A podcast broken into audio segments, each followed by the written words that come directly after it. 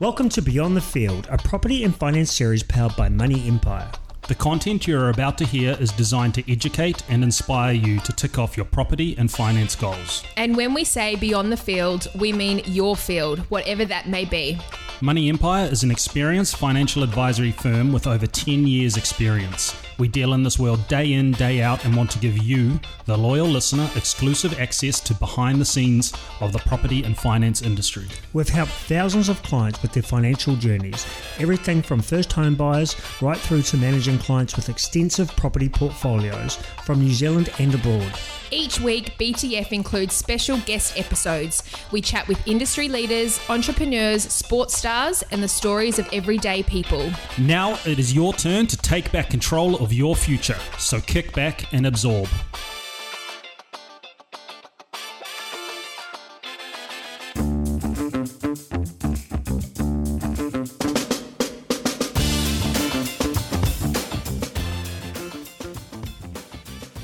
My name is Ken Wallstrom. I'm Isa Nasiwa.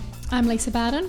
Today, we're going to talk about uh, borrowing power. So, obviously, with the, the market being very hot right now uh, and borrowers, um, I suppose, fighting for properties, how to maximize someone's lending or borrowing power? Lisa. It would be, if possible, if you can use either a portion of your deposit or any extra savings that you might have to reduce some short term debt, such as a credit card or lower the credit card limit. Uh, or you could look at reducing your student loan.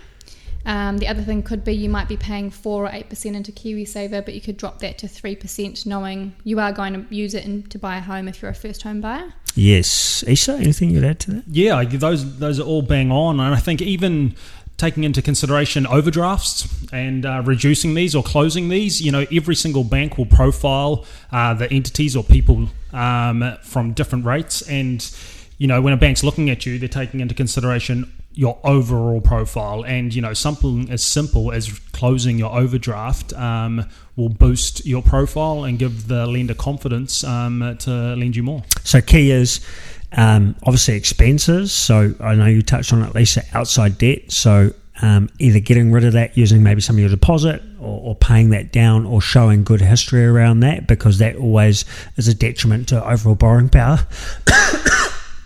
Secondly, would be to create a really good budget, right, from Yeah, day definitely. one, Yep. and making sure that if you can't buy now, in three months' time, your account conduct is really good. You're saving money, um, and the bank is um, showing you're showing credibility to the bank. Yeah, and I think something as simple as you know planning a small amount of savings every month or every payday or every week and putting that aside over the course of three months that shows the bank that you have proof of savings and are in control of your finances. And that from a bank size um, is gold when they're thinking of uh, profiling you.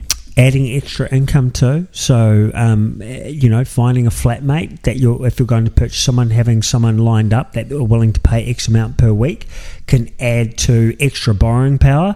Because right now as we've mentioned before, with money being cheap, people are willing to pay 100, 200k over potentially what a property is valued at or worth. So that extra lending that you get could be um, uh, you achieving your, your dream home or your first purchase.